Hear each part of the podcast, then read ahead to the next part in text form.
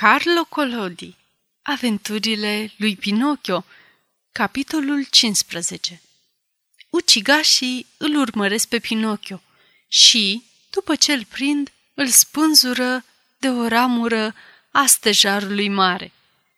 Atunci, păpușa, pierzându-și curajul, fu chiar pe punctul de a se arunca la pământ și de a se da învins, când, rotindu-și ochii împrejur, văzu în mijlocul verdelui închis al arborilor strălucind în depărtare o căsuță albă ca zăpada.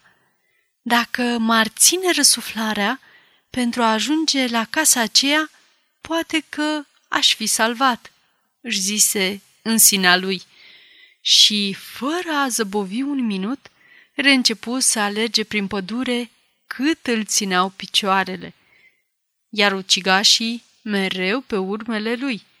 Și, după o cursă disperată, de aproape două ore, ajunse în cele din urmă, gâfâind la ușa acelei căsuțe și bătu. Nu răspunse nimeni. Începu să bată mai violent, deoarece auzea apropiindu-se zgomotul pașilor și respirația greoaie și gâfâită a călăilor lui. Aceeași tăcere. Dându-și seama că bătaia în ușă nu era de niciun folos, de disperare începu să dea lovituri cu picioarele și cu capul în ușă. Atunci apăru la fereastră o copilă frumoasă, cu părul albastru și cu fața albă ca un chip de ceară, cu ochii închiși și cu mâinile încrucișate pe piept, care, fără a mișca buzele, zise cu un glășcior care părea că vine din altă lume. În casa aceasta nu e nimeni. Sunt morți cu toții. Deschidem tu măcar, strigă Pinocchio, plângând și implorând. Sunt și eu moartă. Moartă? Și atunci ce faci acolo la fereastră? Aștept sicriul care vine să mă ia. Abia spuse aceste cuvinte și copila dispăru, iar fereastra se închise la loc fără a face zgomot. O, frumoasă copilă cu părul albastru!" strigă Pinocchio. Fieți milă! Deschidem! Ai milă de un biet băiat urmărit de ucigași. Dar nu putu să termine cuvântul pentru că se simți apucat de gât și auzi cunoscutele două voci urâte care bombăniră amenințător. Acum nu ne mai scapi! Păpușa, văzând cum îi flutură moartea pe dinaintea ochilor, fu cuprinsă de un tremur atât de puternic încât, tremurând, îi răsunau încheieturile picioarelor de lemn și cei patru țechini pe care îi ținea ascunși sub limbă. Așadar, îl întrebară ucigașii, vrei să deschizi gura, da sau nu? A, nu răspunzi, nu-i nimic, de data asta te vom face noi să o deschizi și scoțând două cuțitoaie lungi, lungi și ascuțite ca bricele, jap și jap îi deteră două lovituri peste șale.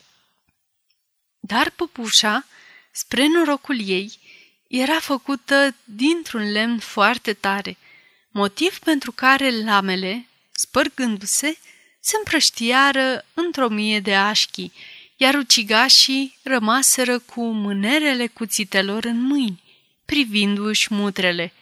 Am înțeles, zise unul dintre ei. Trebuie să-l spânzurăm, să-l spânzurăm, să-l spânzurăm, răspunse celălalt. Zi și făcut, îi legară mâinile la spate și, trecându-i un laț în jurul gâtului, îl agățară spânzurându-l de ramura unei plante mari, supranumită stejarul cel mare.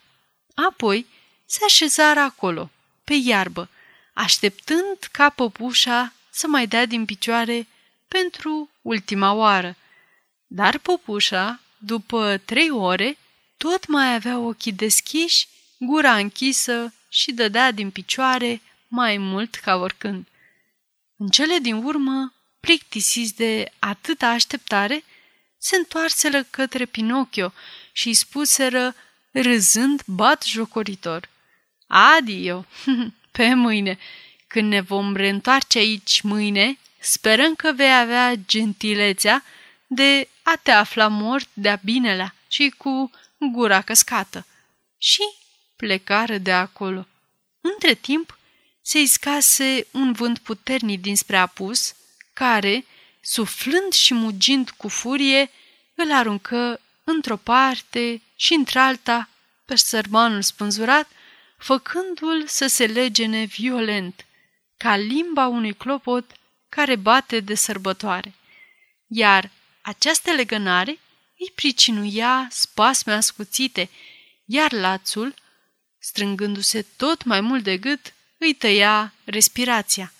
Treptat, treptat, ochii îi se împăienjeniră și, cu toate că simțea venind moartea, tot mai spera că, dintr-un moment într-altul, s-ar fi ivit vreun suflet milostiv care să-i dea ajutor.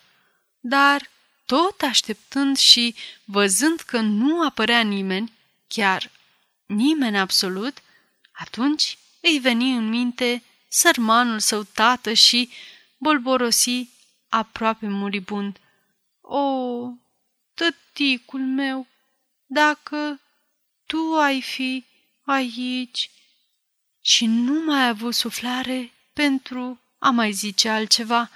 Închise ochii, deschise gura, întinse picioarele și, după o zguduitură puternică, rămase acolo înțepenit.